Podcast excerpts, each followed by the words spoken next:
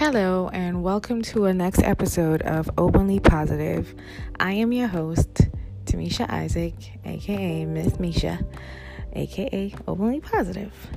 And today's topic, I will be talking about stigma. What is stigma?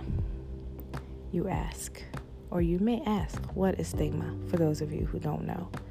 You know, stigma is something that someone don't agree with or dishonor and it marks you know a disgrace of of a kind associated with a particular circumstances quality or person you know that brings shame and dishonor and tainted and blots and blemishes and smirks you know from one person to another, or one group to another, or one sect to another. In some cases, oneself to oneself, meaning self inflicted stigma. And I want to I, I want to talk I'm going to do this in two parts. So this will be part 1 and the part 1 I'll talk about the self stigmatization because I feel like a lot of people don't recognize or realize that they are inflicting stigma on themselves. And sometimes, not sometimes, in most cases, self stigmatization comes from the stigma that was placed on one from others, whether it be personal, professional, or social. And you internalize it, and in turn, you start to believe everything that others have said about you or to you. And then you start to tell yourself that, well, this is what it is, and you start to act out those feelings and thoughts that you have internalized. I am here to tell you that in order for you to rid yourself of stigma, you have to first identify it, recognize it, uproot it, and expose all of its components, roots, and causes in order for you to proceed with change. Change of self thoughts, self images, and self conversation that we have with ourselves every day we need to change the conversation that we have with ourselves about ourselves to ourselves. and I'm here to tell you that self stigmatization is real, it's very real, because I've done it to myself for many years. And I didn't realize it at first. I didn't recognize it, nor did I know I did that until recently. And um, an example of, I'm going to give you an example. An example of my self stigmatization was earlier in my diagnosis. I was like, well, I will never have a family. I will never be a wife. I will never have kids. Um, who will want to be with me? You know, that was a lie because not only was I married, I've been in several relationships.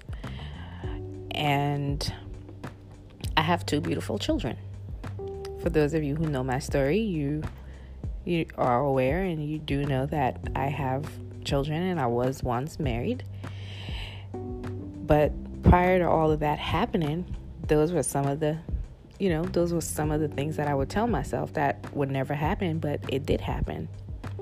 Another thing too is you self stigmatize yourself to a point where you would allow yourself to be in situations that you know is not good for you, that you know you shouldn't be in. But because of all the negative self talk and self image that you have of yourself emotionally, mentally, financially, spiritually, you tend to enter into things that you know deep down that you shouldn't be and you shouldn't be in that relationship. You shouldn't be with you shouldn't be at that job. You shouldn't be around these people. But because your heart and your soul tells you one thing, but your mind tells you another. And for people who self talk a lot, who's been through trauma, who's been through certain situation, who's trying to figure out and fight their way, they tend to stay with what's most comfortable. And with most people that's been in situ- traum- traumatizing situations, even though it's hurtful and harmful, we tend to stay in those situations because that's what's most comforting to us. We know how to navigate in the craziness. So we stay in the craziness because that's what's comfortable to us. That's that's that's what makes us feel good. And sometimes the outcome of that is not always good. Sometimes it can be detrimental. Sometimes we can self destruct to the point of no return. And I'm here to tell you that we don't have to reach that point. We don't have to reach the point of no return or the detrimental stages before we can fix our thoughts. Again, we need to identify, we need to admit to ourselves that we do do self stigmatize ourselves and that we do place negative thoughts in our minds and in our images, what we see, what we tell ourselves. And we need to reiterate those narratives and change those negative emotions and feelings that we tell ourselves in order for us to see clearer, make better judgments, know that, know and feel that we're not supposed to be at this job, we're not supposed to be with this person, we're not supposed to be around these people, and just intentionally not do them and do what we know is right, no matter what others think, say, or feel about us, as long as we know that we're doing the right thing and it pleases our heart, our souls, our minds. That's all that matters at the end of the day. I'm going to end part one with this. If it doesn't feel right, it isn't right.